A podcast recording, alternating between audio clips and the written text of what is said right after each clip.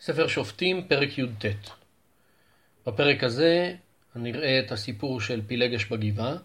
גם הסיפור הזה, כמו הסיפור הקודם של פסל מיכה, שניהם מבחינת הזמנים קורים בתחילת תקופת השופטים.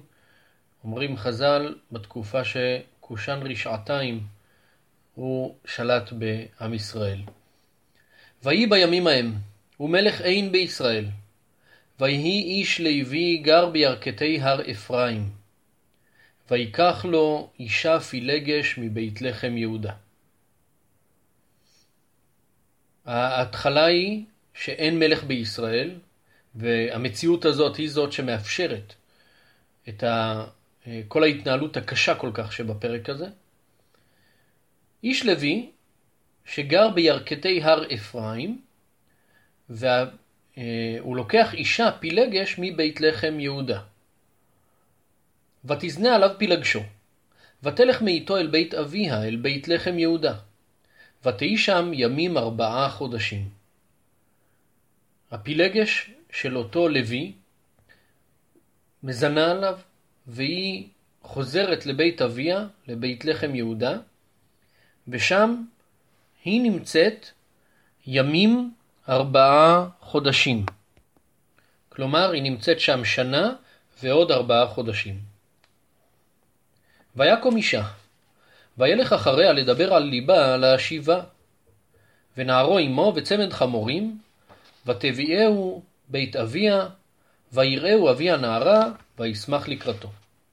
הולך אותו לוי כדי להחזיר את הפילגש שלו אליו, עם שני חמורים, כדי אחד שהוא ירכב עליו ועוד חמור בשביל שהיא תרכב עליו, היא מביאה אותו לבית אביה ואבא מאוד שמח בו. ויחזק בו חותנו, אבי הנערה, וישב איתו שלושת ימים, ויאכלו וישתו וילינו שם. החותן, אמנם זה חותן של אה, אה, אדם שנושא פילגש, אבל גם הוא נקרא חותן כאן, הוא מחזיק בו, והוא יושב איתו שלושה ימים, והם שמחים ביחד, אוכלים, שותים. ויהי ביום הרביעי, וישכימו בבוקר ויקום ללכת. ויאמר אבי הנערה אל חתנו, סעד לי בך פת לחם, ואחר תלכו. משאיר אותו, מעכב אותו, בוא תאכל עוד משהו, אחר כך תלכו. וישבו ויאכלו שניהם יחדיו, וישתו. ויאמר אבי הנערה אל האיש, הואל נבלין, ויטב ליבך, אם כבר ישבת, כבר נהיה מאוחר, כבר תישאר לישון עוד לילה. ויקום האיש ללכת, ויפצר בו חותנו, וישוב וילן שם. אז הוא נשאר עוד יום רביעי, ונשאר לעוד לילה. וישכם בבוקר ביום החמישי ללכת. ויאמר אבי הנערה, סעד נא לבבך, ויתמהמהו עד נטות היום. ויאכלו שניהם. גם ביום החמישי הוא משכנע אותו לסעוד איתו. והם מתמהמהים שם עד נטות הים, עד נטות היום, עד שהשמש נוטה לכיוון מערב. ויקום האיש ללכת, הוא ופילגשו ונערו. ויאמר לו חותנו, אבי הנערה, הננה ערפה היום לערוב, לינו נא. הנה חנות היום לין פה, ויטב לבביך, וישכמתם מחר לדרככם, והלכת לאוהליך. מנסה החותן לשכנע אותו להישאר עוד לילה. הוא אומר לו, הנה רפה היום, היום כבר נהיה רפוי, השמש כבר מתחילה להיחלש אחרי חצות היום. היא מתחילה לערוב, ולכן תשנו. הרי בכל מצב אתם תצטרכו לחנות איפשהו בדרך, אז תחנו כבר פה, תשנו, מחר בבוקר תשכימו ותלכו. ולא אהבה האיש ללון, ויקום וילך, ויבוא עד נוכח יבוסי ירושלים. ועמו צמד חמורים חבושים ופילגשו עמו. האיש מחליט שדי, נמאס לו כבר, הוא הולך, לוקח איתו את החמורים והפילגש איתו, והם מגיעים נוכח יבוס ירושלים. הם עם יבוס, והיום רד מאוד, כבר השמש שוקעת מאוד, ויאמר הנער אל אדוניו, לחנה ונסורה אל עיר היבוסי הזאת ונלין בה. יש כאן עיר של יבוסים, ניכנס לשם, נישן.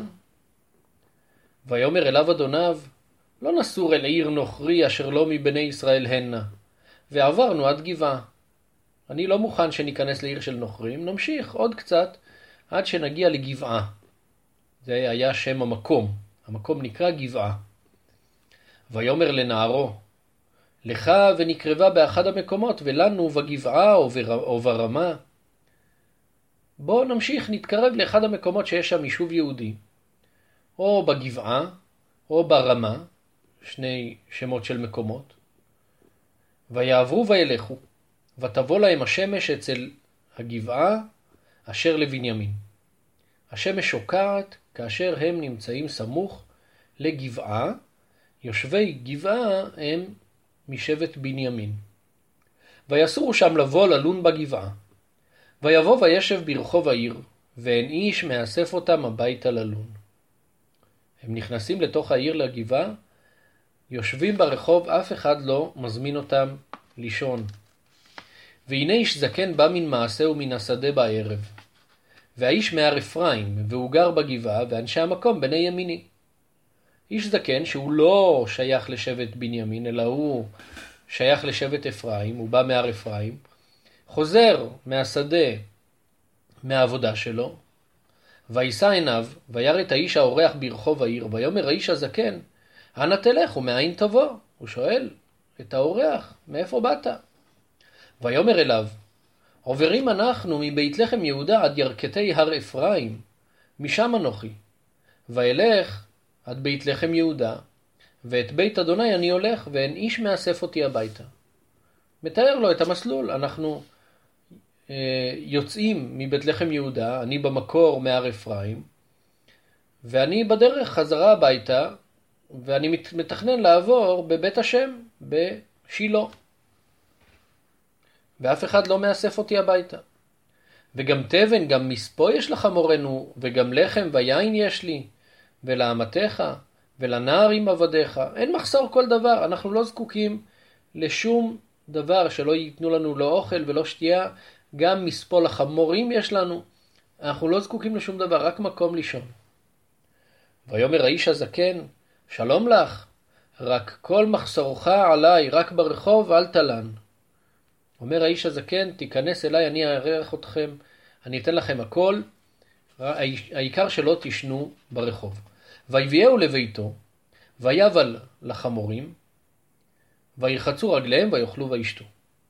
נותן להם יבול לחמורים, רוחצים רגליהם, אוכלים, שותים, הימה מטיבים את ליבם, והנה אנשי העיר, אנשי בני וליעל, נסבו את הבית, מתדבקים על הדלת, ויאמרו אל האיש בעל הבית הזקן לאמור, הוצא את האיש אשר בא אל ביתך, ונדענו. כשהם יושבים שם, סועדים, אנשי העיר, אנשי גבעה, סובבים את הבית, דופקים על הדלת ואומרים לזקן, תוציא את האורח שלך, שאנחנו נדע אותו. כלומר, שאנחנו נתעלל בו. אומרים חז"ל שהכוונה היא למשכב זכור. ויצא עליהם האיש בעל הבית, ויאמר עליהם, אל החי, אל תראו נא, אחרי אשר בא האיש הזה אל ביתי, אל תעשו את הנבלה הזאת. הנה ביתי הבתולה, ופילגשהו, הוציאנה אותם, וענו אותם, ועשו להם הטוב בעיניכם, ולאיש הזה לא תעשו דבר הנבלה הזאת. הוא מתחנן, הזקן, בעל הבית, והוא מבקש מהם, הוא בא, אורח שלי, אל תעשו את הנבלה הזאת, אני מוכן להוציא אליכם את הבת הבתולה שלי ואת הפילגש של אותו אורח, תענו אותם, תעשו להם מה שאתם רוצים, אבל אל תענו את האורח במשכב זכור, הדבר הזה הוא נבלה גדולה. ולא אהבו האנשים לשמוע לו. ויחזק האיש בפילגשו, ויוצא עליהם החוץ, וידעו אותה, ויתעללו בה כל הלילה עד הבוקר, וישלחוה כעלות השחר. אותו אורח, אותו לוי, לוקח, מחזיק את הפילגש שלו בכוח, ומוציא אותה החוצה אל כל אותם אנשים שמסובבים את הבית, והם מתעללים בה, אונסים אותה כל הלילה עד הבוקר, בעלות השחר, הם משלחים אותה. ותבוא האישה לפנות, בו, לפנות הבוקר, ותיפול פתח בית האיש אשר אדוניה שם עד האור. היא מגיעה לבית ה... אה, אותו איש, אותו זקן, שאדוניה, כלומר הבעל שלה, הוא נקרא אדוניה בגלל שהיא פילגש, זה לא נישואין אה, רגילים. והאדון שלה נמצא שם באותו בית האיש, והיא מגיעה לפת, לפתח של הבית, והיא מגיעה לשם אה, עד הבוקר, היא נמצאת שם. ויקום אדוניה בבוקר, ותפתח, ויפתח דלתות הבית, ויצא ללכת לדרכו. והנה האישה פילגשו נופלת פתח הבית, וידיה על הסף. הוא רואה אותה, שהיא שוכבת שם, נופלת בפתח הבית, הידיים ידיים שלה על הסף, על המפתן. ויאמר אליה קומי ונלכה, ואין עונה. היא לא עונה לו כשהוא אומר לה קומי ונלכה בגלל שהיא מתה. ויקחיה על החמור ויקום האיש, וילך למקומו. הוא חוזר לביתו, להר אפרים, מעמיס אותה על החמור. ויבוא אל ביתו, ויקח את המאכלת, ויחזק בפילגשו, וינתחיה לעצמיה לשנים עשר נתחים, וישלחיה בכל גבול ישראל. והיה כל הרואה ואמר לא נהייתה ולא נראתה כזאת למיום עלות בני ישראל מארץ מצרים עד היום הזה. שימו לכם עליה, עוצו ודברו. הוא לוקח את הגופה של הפילגש שלו, לוקח מאכלת, סכין, סכין של שחיטה, וחותך, מוותר את הגופה שלה ל-12 חלקים, שולח בכל גבול ישראל, לכל שבטי ישראל, כדי שכל מי שרואה, כולם יגידו, לא היה דבר כזה מעולם בעם ישראל, כזאת זוועה, כזה מעשה נורא. שימו לכם עליה, עוצו ודברו, תתייעצו מה לעשות לאנשי בנימין שכך עשו שהתעללו באותה פילגש. עד כאן פרק י"ט בספר שופטים.